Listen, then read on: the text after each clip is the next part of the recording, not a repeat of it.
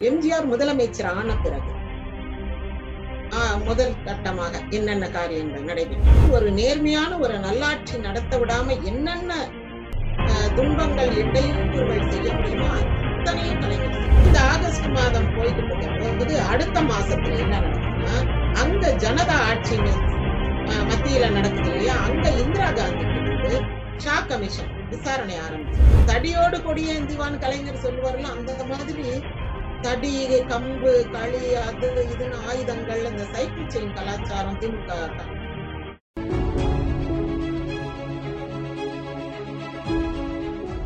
MGR TV YouTube நேயர்களுக்கு என் அன்பான வணக்கம் இன்றைக்கு நாம் எம்ஜிஆர் முதலமைச்சர் ஆன பிறகு ஆஹ், முதல் கட்டமாக என்னென்ன காரியங்கள் நடைபெற்றன என்பதை பற்றி பார்ப்போம் அவர் ஜூலை நாலாம் தேதி சட்டசபைக்கு போறாரு. அதன் பிறகு அந்த திமுக காரங்க கொடுத்த குடைச்சல் இருக்கு பாருங்க நெருக்கடி. ரொம்ப அவரை வந்து ஒரு நேர்மையான ஒரு நல்லாட்சி நடத்த விடாம என்னென்ன துன்பங்கள் இடையூறுகள் செய்ய முடியுமோ அத்தனையும் கலைஞர் செய்தார். அந்த நேரம் மட்டும் அவருக்கு ஒரு நல்ல ஒரு ஒத்துழைப்பு கிடைத்திருந்தால் இன்றைக்கு வரை தமிழகம் நல்லாட்சியை சந்தித்துக் கொண்டே இருந்திருக்கும். இவ்வளவு ஊழல் மலிந்து போக வேண்டிய ஒரு நிலைமை வந்திருக்காது. ஏன்னா அந்த முதல் ரெண்டு ஆண்டுகள் பார்த்தா அப்படியே ஒரு ராமராஜ்யம் நடந்ததுன்னே சொல்லலாம். மிக சிறப்பான நல்லாட்சி மக்களுக்கெல்லாம் ஒரு நல்ல சுயமரியாதையோடு. இப்போ பஸ்ல போய் நம்ம அந்த ஃப்ரீ பஸ்ல ஏறுனா கண்டக்டர் அந்த பெண்களை ஒரு மனுஷி மாதிரி மதிக்கிறதே கிடையாது. இங்க போகுமா அப்படின்னு கேட்டா போகுமா ஏறுங்கன்னுலாம் சொல்றது இல்ல அது சுத்தி போகும். இந்த அப்படி போகும். இந்த இப்படி போகும்.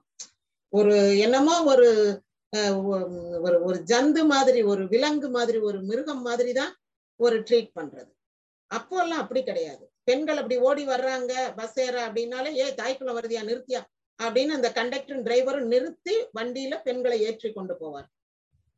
யாராவது இந்த குடிகாரங்க வண்டியில ஏறிட்டா பின்னாடி போ பின்னாடி போ முன்னாடி வராது அப்படின்னு அவங்கள ஒரு ஓரமா ஒதுக்கிட்டு பெண்களுக்கும் மற்றவர்களுக்கும் நல்ல பாதுகாப்பு இருக்கும் பஸ்ல. இப்ப எல்லாம் அப்படி எல்லாம் ஒண்ணும் சொல்ல முடியாது. யார் யாருனாலும் சரி யார் யாருனாலும் சரி. அந்த மாதிரி இப்ப வந்து ஒரு ரொம்ப மோசமான ஒரு சூழ்நிலை இருக்குது. ஆனா அப்போ எம்ஜிஆர் ஆட்சி காலத்துல எம்ஜிஆர் ஆட்சி தொடங்க அந்த முதல் ரெண்டு ஆண்டுகள் குறிப்பாக ரொம்ப மரியாதை. பெண்களுக்கும் சரி வயதானவர்களுக்கு வயதானவர்களெல்லாம் அப்படி ஏறு சீக்கிரம் ஏ பெருசு இறங்கு. ஆஹ் இப்படி வந்து உயிரை வாங்குற அப்படி எல்லாம் யாருமே பேச மாட்டாங்க. ரொம்ப மரியாதை கொடுப்பாங்க. அப்ப ஒவ்வொரு மனிதனும் சுயமரியாதையோடு வாழ்ந்தான் அப்படின்றது முக்கியம் இல்லையா? ஒரு வரலாற்றுல ஒரு சமூக வரலாற்றுல அரசியல் வரலாறு விடுங்க. மக்களுடைய சமூக வரலாற்றுல ஒரு மனிதன் வந்து சுயமரியாதையோடு வாழ்ந்தான்னு அதுதானே முக்கியம். அப்படிப்பட்ட ஒரு நல்லாட்சி நடந்த காலம் அது. இப்போ அந்த எழுபத்தி ஏழு ஆகஸ்ட்ல வந்து எம்ஜிஆர் ஆட்சிக்கு வந்துட்டாரு. அவருடைய அந்த இது ஆரம்பிக்குது. அப்போ யாழ்ப்பாணத்துல அந்த தமிழர்கள் ஈழத்தமிழர்கள் பிரச்சனை கொஞ்சம் ரொம்ப க- க- கடுமையா இருக்குது. இங்க என்ன பண்றாங்க? திமுகவும் திகாவும் திராவிடர் கழகமும் சேர்ந்து ஒரு பெரிய கண்டன ஊர்வலம் நடத்துறாங்க. அதுல பாருங்க ஐந்து லட்சம் பேர் சேர்ந்தாங்க இந்த ஐந்து லட்சம் பேர் சேர்ந்து ஒரு மிகப்பெரிய கண்டன ஊர்வலம் நடத்தின உடனே எம்ஜிஆரால அவங்கள வந்து கண்டிக்கவோ அல்லது ஏன் இப்படி பண்றீங்கன்னுலாம் சொல்ல முடியல. ஏன்னா அது வந்து அங்கேயும் ஆள்றவங்க மக்கள் தானே. அவங்க தானே அல்லல் படுறாங்க சிங்கள இராணுவத்துக்கிட்ட. அப்போ சட்டசபையில ஒரு தீர்மானம் இயற்றுகின்ற அளவுக்கு இந்த நெருக்கடி அவருக்கு வந்து அவரை தூண்டுகிறது. ஆனா அவருக்கும் அந்த மக்கள் மேல ஒரு நல்ல அபிமானமும் அன்பும் பாசமும் இருந்தனால அவர் அதை வந்து மகிழ்ச்சியோட செய்யறார். இப்படி இந்த ஆகஸ்ட் மாதம் போய்கிட்டு இருக்கும்போது அடுத்த மாசத்துல என்ன நடக்குதுன்னா அங்க ஜனதா ஆட்சி மத்தியில நடக்குது இல்லையா? அங்க இந்திரா காந்திக்கு வந்து ஷா கமிஷன் விசாரணை ஆரம்பிச்சது ஷா கமிஷன் விசாரணை அந்த செப்டம்பர் இறுதியில் ஆரம்பிச்சு அவங்க அந்த அம்மாவை எப்படியாவது ஜெயில்ல தள்ளிடணும்னு முயற்சி பண்றாங்க. அஹ் இந்திரா அந்த நெருக்கடி நிலையெல்லாம் அவங்க பிரகடனம் பண்ணதுல ம- அங்க உள்ள அரசியல் தலைவர்கள் குறிப்பா மூத்த அரசியல் தலைவர்கள்லாம் பயங்கர கோபமா இருக்காங்க. அஹ் அங்க வந்து நேருவின் மகள் அப்படின்ற பார்வையில தான் அவங்கள பார்த்தாங்களே தவிர ஒரு பெரிய இரும்பு பெண்மணி அப்படியெல்லாம் பார்க்கல. ஒரு சின்ன பொண்ணு அல்லது அதிக அரசியல் அனுபவம் இல்லாதது நம்மெல்லாம் வந்து ரொம்ப பழுத்த அரசியல்வாதிகள் என்ற பார்வை இருந்தது. இப்படி இருக்கும்போது இங்க வந்து அக்டோபர்ல அக்டோபர்ல இந்திரா காந்தி அம்மா தமிழ்நாட்டுக்கு வரணும் அப்படின்னு ஒரு பிளான் போட்டு வர்றாங்க. அவங்களுக்கு காஞ்சி பெரியவரை வேற வந்து பார்க்கணும்னு ஒரு ஆசை. மதுரைக்கும் வர்றாங்க. அப்படி வரும்போது என்ன ஆகுது? இங்க திமுகவினர் அவங்களுக்கு கருப்பு கொடி காட்டுவோம்ன்றாங்க. கருப்பு கொடி காட்டுவோம்னு சொன்ன உடனே சரி ஆனா ரொம்ப வந்து சட்டம் ஒழுங்கு பிரச்சனை வரும் அப்படின்றதெல்லாம் ஸ்மெல் பண்றாங்க. பட் ஸ்டில் அவங்களுக்கு வந்து அனுமதி கொடுக்குறாங்க. பார்த்தா அப்படியே ஏர்போ ஏர்போர்ட்ஸ் மதுரையில வந்து இறங்கும் போது ஒரு ஆயிரக்கணக்கான திமுக தொண்டர்கள். இன்னொன்னு என்னன்னா அவங்க வெறும் கொடியோட வரல. தடியோடு கொடியேந்திவான் கலைஞர் சொல்லுவார்ல அந்த மாதிரி தடி கம்பு களி அது இதுன்னு ஆயுதங்கள் இந்த சைக்கிள் செயின் கலாச்சாரம் திமுக காலத்துல ரொம்ப உண்டு. அவங்க இடுப்புல இருந்து அப்படியே சற்றுன்னு உருவுவாங்க. உருவுனா பார்த்தா ஒரு சைக்கிள் செயின் மட்ட மட்ட மட்ட மட்டன்னு அடிப்பாங்க. அதை வச்சு அப்படி சொல்லட்டுனாங்கன்னா எல்லார் முகத்துலயும் சட்டு சட்டுன்னு அடி விழும். அடி விழுந்து அப்படியே அந்த ரத்த காயமா ஆயிரும். கையில இந்த கையு கண்ணோ அங்கெல்லாம் பார்த்தா சரசரன்னு அடி வலியும் ஜாஸ்தி இருக்கும் ரத்த காயமாவும் ஆயிரும். ஆனா அது கையில வச்சிருக்கிறதே தெரியாது. இடுப்புல கையில மேல கட்டி இருப்பாங்க தெரியாது அது. ரொம்ப பெருசா. அந்த மாதிரி எல்லாம் ஆயுதங்களை ஒழிச்சு. இந்த கால்ல ரப்பர் பேண்ட் போட்டு கத்திய சொருகிட்டு வர்றது அந்த மாதிரி எல்லாம் கணுக்காலுக்கு மேல அந்த கரண்ட கால் கிட்ட வச்சிருப்பாங்க. அப்ப அந்த கையெல்லாம் போலீசார் தடவி பார்க்கும்போது அதை கண்டுபிடிக்க முடியாது ஆயுதமே இல்லாத மாதிரி இருப்பாங்க. இப்படி எல்லாம் நிறைய ஆயுதங்களோட வர்றாங்க. போலீஸ்க்கு கண்ட்ரோல் பண்ண முடியல. ஏதோ ஒரு அசம்பாவிதம் நடக்க போகுதுன்னு அவங்க ஸ்மெல் பண்றாங்க. ஒரு red colour Chevrolet car Indira Gandhi வந்து ஒரு ஓப்பன் கார்ல வர்றாங்க. அவங்க கூட வந்து நெடுமாறன் இருக்காரு ஜிஎஸ்பி சித்தன் இருக்காரு.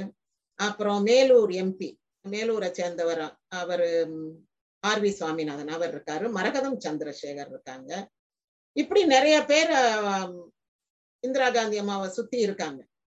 அப்ப அப்படி வந்துகிட்டு இருக்கும் போது என்ன ஆகுது? திடீர்னு ஒரு இடத்துல அது வந்து ஒரு டேர்னிங் அந்த இடத்துல என்ன ஆகுது? ரொம்ப குறுகலான டேர்னிங் தான். அந்த ரோட்ல எல்லா தலைவர்களும் வந்திருக்காங்க. எல்லாரையும் நாங்க பார்த்திருக்கோம். பக்ருதீன் அலி அகமது நேபாள் மன்னர் நேருஜி காலத்துல இருந்து நாங்க பார்த்திருக்கோம். அப்படி வரும்போது என்ன ஆகுது? திடீர்னு மாசானம்னு ஒருத்தன் கத்தியோட பாஞ்சிட்டான் இந்திரா காந்தி அம்மாவுக்கு திறது இதுக்கிடையில கல்லு சர மாதிரியா விட்டு எரிஞ்சாங்க பார்க்கணும். சரார் சரார் சரார் சரான்னு ஆஹ் அப்படியே நெடுமாறன் ஐயாவுக்கு நெத்தி உடைஞ்சு ரத்தம். அப்புறம் ஒருத்தருக்கு வந்து கண்ணு போச்சு. சித்தையன் கோட்டை அப்துல் காதர். சித்தையன் கோட்டை அப்துல் காதருக்கு கண்ணுல அடிபட்டு கண்ணு ஜிஎஸ்வி சித்தனுக்கா உடஞ்சு மண்டை உடைஞ்சு ரத்தம் ஒழுகுது. எல்லாரும் அப்படியே அந்த இந்திரா காந்தி அம்மா மட்டும் அப்படியே உள்ள உட்காருங்கன்ட்டு பில்லோஸ வச்சு மேல மூடிக்கிட்டாங்க. இவங்க எல்லாரு மேலயும் அடி க- ஆஹ் கல்லு விழுகுது அடி விழுகுது. போலீஸ் அப்புறம் எல்லாரையும் விரட்டி விட்டுச்சுன்னு வைங்க. ஆனா அவ்வளவு பேரும் ரத்த காயம். ஒருத்தர் ரெண்டு பேர்ல அறுபது பேர். அறுபது பேர் அன்னைக்கு அடி வாங்கினாங்க கல்லுல. அத்தனை பேரையும் கொண்டு போய் மதுரை ராஜாஜி எர்ஸ்கின் ஹாஸ்பிட்டல். அப்போ அதுக்கு பேர் எர்ஸ்கின் ஹாஸ்பிட்டல். நான் சொல்லியிருக்கேன் எர்ஸ்கின் வந்து தமிழை ஆட்சி மொழியாக கொண்டு வந்தவர். ராஜாஜி வந்து அஹ், இந்தி வரணும் இந்திய கற்ப கற்பிக்கணும் அப்படின்னு சொன்னவரு. எர்ஸ்கின் பிரபு வந்து தமிழை ஆட்சி மொழியாக கொண்டு வந்தவர். ஆனா அவர் பேரை எடுத்துட்டு அப்புறம் இப்ப ராஜாஜி பேரை வச்சாங்க அந்த ஹாஸ்பிட்டலுக்கு. அரசு பொது மருத்துவமனை மதுரையில. அந்த எர்ஸ்கின் ஹாஸ்பிட்டலுக்கு அப்ப கூட்டு போய் அட்மிட் பண்ணாங்க. இந்திரா காந்தி அம்மாவுக்கு ஒன்றும் காயம் இல்ல. பட் மத்தவங்க எல்லாருக்கும். அப்போ இந்திரா காந்தி அம்மா வந்து பாக்குறாங்க. பார்த்துட்டு நெடுமாறன் பார்த்து you are my first son my dear son you save my life அப்படின்றாங்க. அந்த அளவுக்கு அவங்களுக்கு அப்படியே பயந்தே போயிட்டாங்க. திடீர்னு இவ்வளவு இதெல்லாம் அவங்க எதிர்பார்க்கவே இல்லை. ஏதோ வழக்கு கோர்ட்டு கேஸ் இந்த மாதிரி பார்த்தவங்க. ஆனா இப்படி ஒரு மாப் அட்டாக் கூட்டமா வந்து ஆளுக கல்ல விட்டு எறிவாங்க கம்ப விட்டு எறிவாங்கன்றதெல்லாம் அவங்க எதிர்பார்க்கல. ஆஹ் சுத்தி இருந்தவங்களும் எல்லாருக்கும் அப்படியே ரத்த காயமா மண்டை உடைஞ்சு அப்படியே ரத்தமா வடிகிறத பார்க்கும்போது ரொம்ப பதட்டமா இருக்கு. இவங்களுக்கே ஒரு மாதிரி பதறிடுச்சு அப்புறம் எல்லாரையும் வந்து பார்த்துட்டு அப்படியே திண்டுக்கல் போயிட்டு எங்க போறாங்க? காஞ்சி பெரியவரை பார்க்க இதுக்கிடையில இந்த பத்திரிகை நிருபர்கள் கலைஞர்கிட்ட கேக்குறாங்க. என்ன கேக்குறாங்க என்ன அப்படி உங்க தொண்டர்கள்லாம் அடிச்சு அந்த அம்மாவுக்கு வந்து ரத்தம் வந்துருச்சே இப்படி எல்லாம் ரத்த காயம் ஆயிருச்சே பொம்பளை ஆளுக்கு வந்து மாசம் மாசம் வரத்தான் செய்யும் அப்படின்னு. அவர் எ- எவ்வளவு ஒரு ஆபாசமான ஒரு வார்த்தை பாருங்க அஹ்? அடிச்சு மண்டைய உடைச்சு எல்லாரும் ர- ரத்தம் ஒழுக ஆஸ்பத்திரிக்கு போய்கிட்டு இருக்காங்க இப்படி அடிச்சதும் இல்லாம இதுதான் ஒரு வன்முறையிலையும் ஒரு கூச்ச நாச்சமற்ற வன்முறை அடிக்கிறத அடிக்கிறது அடிச்சுட்டு என்ன வேணாலும் பேசிக்கிறது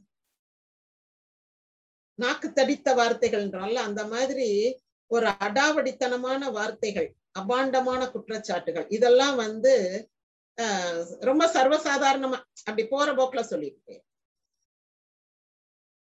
ஆஹ் பொம்பளை ஆள்னா வரத்தனை செய்யும் அப்படின்ட்டு அவர் வந்து அந்த வேற மாதிரி ஒரு பொருள்ல ஒரு மாத விளக்கு குருதி அப்படின்ற பொருள்ல சொல்றார். இந்திரா காந்தி அம்மா. இதெல்லாம் கேட்கும்போது மக்களுக்கு வந்து ரொம்ப ஒரு கோபமும் அருவருப்பும் ஏற்படுது. என்ன இருந்தாலும் நேருவின் மகள் அப்புறம் அந்த இப்பதானே நேருவை பத்தி எல்லாம் ரொம்ப ம- மட்டமா பேசுறாங்க பிஜேபி ஆட்சி வந்த பிறகு. அதுக்கு முன்னாடி எல்லாம் நேருனா ஒரு பெரிய பணக்கார குடும்பத்துல பிறந்தவர். மோத்திலால் நேரு வந்து நாலு பக்கமும் கார் நிற்கும் அலகாபாத்ல அவருடைய அந்த மாளிகையில. அப்படி இருந்தும் அவர் அதெல்லாம் விட்டுட்டு ஆஹ் இதுக்கு சுதந்திர போராட்டத்துக்கு வந்து ஜெயில்ல எல்லாம் கிடந்தாரு. அவர் ஜெயில்ல இருக்காருன்னு அவங்க அப்பா மோதிலால் நேருவும் ஆஹ் கட்டில் மெத்தையில படுக்காம தரையில பத்து படுத்து கிடப்பாராம் என் மகன் அங்க தரையில படுத்து கிடக்குறானே அப்படின்ட்டு. இந்த மாதிரி எல்லாம் கதைகள் படிச்சு வரலாறுகளை கேட்டு நேருஜி குடும்பத்தின் மேல எல்லாருக்குமே மிகுந்த மரியாதை உண்டு அந்த அம்மாவை போய் இப்படி சொல்லும் போது பெண்களுக்கெல்லாம் ரொம்ப அஹ், ஒரு மாதிரி அருவருப்பா போயிருச்சு. திமுகவை பெண்கள் நேசிக்காததுக்கு ஒரு காரணம் வந்து இந்த மாதிரியான பேச்சுதான் அதுக்கு முன்னாடி சட்டசபையில அனந்தநாயகி ஆஹ் வந்து இந்த திராவிடம் திராவிடம்ன்றங்களே அது எங்க இருக்கு? அப்படின்னு கேட்டதுக்கு நாடா வகுத்து பாருங்க உள்ள இருக்கு அப்படின்னு சொன்னாப்ல கருணாநிதி.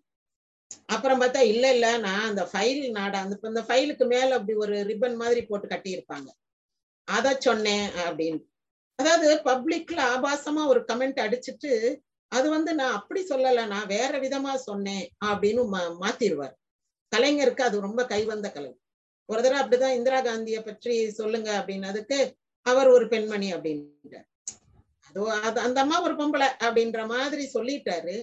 அப்புறம் என்ன இவ்வளவு அலட்சியமா சொல்றீங்க? அவங்க ஒரு அரசியல் தலைவர் இல்லையா? அப்படின்னு ஒரு விமர்சனங்கள்லாம் முன்வைக்கும் போது என்ன சொன்னார் தெரியுமா? அவர் பெண்களில் மணி என்று சொன்னேன் அதுதான் அவருடைய அந்த சொல் விளையாட்டு. பெண்களில் மணி என்று சொன்னேன். அந்த சொல் விளையாட்டு அந்த வாய் ஜாலம் அதுல வந்து அவர் கொஞ்சம் சமாளிப்பாரு. அத திமுக காரங்க ரொம்ப ரசிப்பாங்க. அவருடைய பேச்ச வந்து ரொம்ப ரசிப்பாங்க. அவர் ரொம்ப கெட்டிக்காரரு அப்படின்வாங்க ஆனா பெண்கள் வந்து அதை ரசிக்க மாட்டாங்க. இப்ப பெண்களின் ஓட்டு திமுகவுக்கு விழாததுக்கு ஒரு முக்கிய காரணம் அவருடைய இந்த மாதிரி பேச்சு நடவடிக்கைகள் தான். இப்ப இந்திரா காந்தி அம்மாவை பற்றி இந்த வார்த்தை சொன்னதெல்லாம் யாராவது ஏற்றுக்கொள்ள முடியுமா? அது ஆண்களால வந்து ரசிக்க முடியுமோ என்னவோ ஆனா பெண்கள் வந்து நிச்சயமாக அது ரொம்ப அவமரியாதையான ஒரு விஷயம். அதை பத்தி பேசவே கூடாதுன்னு தான் நினைப்பாங்க. இதே மாதிரிதான் என்னாச்சு? சட்டசபையில பேசும்போதும் முதல் முறையா கலைஞர் என்ன சொல்றாரு? ஆட்சி அதிகாரம் என்பது எங்களுக்கு ஒன்றும் புதிதல்ல. இது நாங்க தின்னு போட்ட எச்சியலை தான் அப்படின்னு.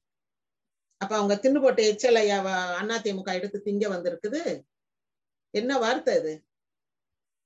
அப்படி ஒரு மாதிரி ரொம்ப மரியாதை குறைவா எதிர்த்தரப்பினரை பேசுறதுல கலைஞர் வந்து கில்லாடி. அப்படி பேசின உடனே எம்ஜிஆர் என்ன சொல்லிட்டாரு? நீங்க எவ்வளவு சாப்பிட்டிருக்கீங்கன்னு பார்க்கத்தான் கணக்கு பார்க்கத்தான் நாங்க வந்திருக்கோம்ட்டார் சரியான பதிலடை அவர் என்ன எடுத்துக்கிட்டாரு? இந்த எச்சில் இலை என்பதையெல்லாம் ஒதுக்கிட்டார். அந்த அவை அடக்கம்னு ஒண்ணு இருக்குல்ல சபையில என்ன பேசணும் என்ன பேசக்கூடாதுன்னு. அதனால எம்ஜிஆர் வந்து இத ஒதுக்கிட்டு இத விளக்கிட்டு நீ எச்சலன்னு சொல்லு பச்சலன்னு சொல்லு என்னமும் சொல்லு விடு அதன்ட்டு சாப்பிட்டோம்னு சொன்ன பத்தியா? எவ்வளவு சாப்பிட்டிருக்கீங்கன்னு கணக்கு பார்க்கத்தான் நாங்க வந்திருக்கோம் அதிமுக உறுப்பினர்கள்லாம் பயங்கரமான கைதட்டல். கலைஞருக்கு பதிலடி கொடுக்க எம்ஜிஆருக்கு தெரிஞ்சிருக்கு. இல்லைன்னா எம்ஜிஆர் வந்து தமிழ் படிக்காதவர் ஒரு பெரிய கதாவசன கர்த்தாவோ கவிஞரோ கதாசிரியரோ இல்ல. அவருக்கு வேணா நடிக்க மட்டும்தானே தெரியும். ஆனா கலைஞர் வந்து முத்தமிழ் அறிஞர் அப்படியெல்லாம் சொல்றனால அவர் ரொம்ப தமிழ்ல கெட்டிக்காரு அவரை யாரும் பதிலடி கொடுக்க முடியாதுன்னு நினைச்சுக்கிட்டு இருந்தாங்க. ஆனா எம்ஜிஆர் சட்டார்னு ஒரு அடி அடிச்சார். நீங்க எல்லாம் ஊழல் பண்ணிருக்கீங்க நிறைய சாப்பிட்டுருக்கீங்க. எவ்வளவு சாப்பிட்டுருக்கீங்கன்னு கணக்கு பார்க்கத்தான் நாங்க வந்திருக்கோம் அப்படின்னு உடனே அவருக்கு சரியான நோஸ் கட்டா போயிடுச்சு. இந்த மாதிரி கலைஞர் வந்து பட்டு பட்டுன்னு யாரையும் அஹ், தடாலடியா பேசக்கூடியவர். ஆனா எம்ஜிஆர் வந்து அதெல்லாம் பொருட்படுத்த மாட்டார். அவர் அதுக்குரிய பதிலுக்கு உரிய காரியங்களை அருமையா செய்துட்டு போய்கிட்டே இருப்பார். இதுக்கு அடுத்து என்ன ஆச்சுன்னா இந்த அம்மா திண்டுக்கல் போயிட்டு அப்புறம் காஞ்சிபுரம் போனாங்கல்ல? காஞ்சிபுரம் போகும்போது அங்க ஒரு பெரிய சம்பவம். அங்கேயும் இதே மாதிரி கூட்டம் ஆஹ் கும்பல் ஆஹ் திமுக வந்து எதிர் எதிர்க்கிறது. ஏன்னா அவங்க ஆட்சியை கலைச்சிட்டு இப்ப அண்ணா திமுகவை வேலையில வர வச்சுட்டாங்க. ஆட்சியை கலைச்சிட்டு திரும்ப திமுகவே வெற்றி பெற்று வந்திருந்தால் கூட இந்திரா காந்தி அம்மா மேல இவ்வளவு கோபம் இருந்திருக்காரு நம்முடைய ஆட்சியை கலைத்ததும் இல்லாம அடுத்த அண்ணா திமுக அது பாருங்க நம்ம ப- வ- வசனத்துல ஏதோ படம் நடிச்சுக்கிட்டு இருந்த ஒரு நடிகர் அந்த நடிகர் கட்சியை கொண்டு வந்துட்டாங்களே. அது ஆட்சிக்கு வர வச்சுட்டாங்களே அப்படின்ற ஒரு பயங்கரமான கோபம். அதுக்கு அடுத்து அந்த நெருக்கடி நிலையில வேற நிறைய பேர் போய் அந்த அதிகாரிகள்லாம் அதுக்கு முன்னாடி இவங்க செஞ்ச அக்கிரமங்களை எல்லாம் பார்த்துக்கிட்டு இருந்து இந்த நெருக்கடி நிலையில போலீஸ் அதிகாரிகள் வச்சு அவ்வளவு திமுக அராஜகம் பண்ணவங்க எல்லாருக்கும் அடி. செம்மையான அடி. இவ்வளவு அடி தடி ஜெ- ஜெயில் அதெல்லாம் போட்ட உடனே திமுக அடிமட்ட தொண்டன்ல இருந்து தலைவர்கள் வரைக்கும் இந்திரா காந்தி மேல கடும் கோபத்துல இருந்தாங்க. தொண்டர்கள்ல இருந்து. அதாவது ஒரு தலைவர் மட்டும் கோபமா இருக்கிறாங்க தொண்டர்களை ஏவி விட்டாங்கன்னு தொண்டர்களே வந்து மனசுக்குள்ள அவ்வளவு ஒரு காட்டமும் கோபமும் கொண்டிருந்தார்கள். என்னாச்சு? அங்க காஞ்சிபுரத்துல இதே மாதிரி பயங்கரமான எதிர்ப்பு வரவும் ஷூட்டிங் ஆர்டர் கொடுத்தாங்க ஷூட்டிங் ஆர்டர் கொடுத்ததுல ஒருத்தர் தீனன்னு ஒருத்தர் வந்து செத்து கூட போயிட்டார். அப்படி ஷூட்டிங் ஆர்டர் கொடுத்துட்டு ஷூட்டிங் ஆர்டர் கொடுத்த உடனே அங்க வந்து ஓரளவுக்கு நிலைமை கட்டுக்குள் அடங்கியது. கட்டுக்குள் அடங்கின பிறகு இந்திரா காந்தியாவை பத்திரமா அனுப்பி வச்சுட்டாங்க. அனுப்பி வச்சுட்டு திமுகவினுடைய அராஜகத்திற்கு அதன் மீது நடவடிக்கை எடுக்க தொடங்கினார்கள். என்ன நடவடிக்கை எடுத்தாங்க என்னன்றத அடுத்த எபிசோட்ல பார்ப்போம். நன்றி வணக்கம். இந்த காலத்து இளைஞர்கள் வந்து பழைய விஷயங்களை இப்போ நம்ம சரித்திரம் படிக்கிற மாதிரி நம்முடைய பழைய நம்ம நாட்டில் நடந்தது. தலைவர்கள் எப்படி எப்படி வந்து ஆட்சி செஞ்சாங்க என்னென்ன சாதுரியத்தை பயன்படுத்தினாங்க அப்படிங்கிறது இந்த காலத்து இளைஞர்கள் வந்து தெரிந்து கொள்ள வேண்டும். அப்படிங்கிற ஒரு எண்ணத்தில் தான் வந்து எம்ஜிஆரை பற்றிய சில சுவையான தகவல்களை நம்ம சொல்கிறோம் அதிமுகவின் ஐம்பது ஆண்டு கால வரலாற்றில் சிறப்பு சேர்க்கும் விதமாக எம்ஜிஆரின் அரசியல் பயணம் அண்ணா முதல் அண்ணா திமுக வரை வரலாற்று தொடர். ஒவ்வொரு திங்கள் மற்றும் வியாழன் மாலை ஐந்து மணிக்கு உங்கள் எம்ஜிஆர் டிவி யூடியூப் சேனலில் பதிவேற்றப்படும். காணத் தவறாதீர்கள். சேனலை சப்ஸ்கிரைப் பண்ணிட்டீங்களா? பண்ணலனா மறக்காம சப்ஸ்கிரைப் பண்ணுங்க. சப்ஸ்கிரைப் பட்டனையும் பெல் ஐக்கனையும் உடனடியாக கிளிக் பண்ணுங்க.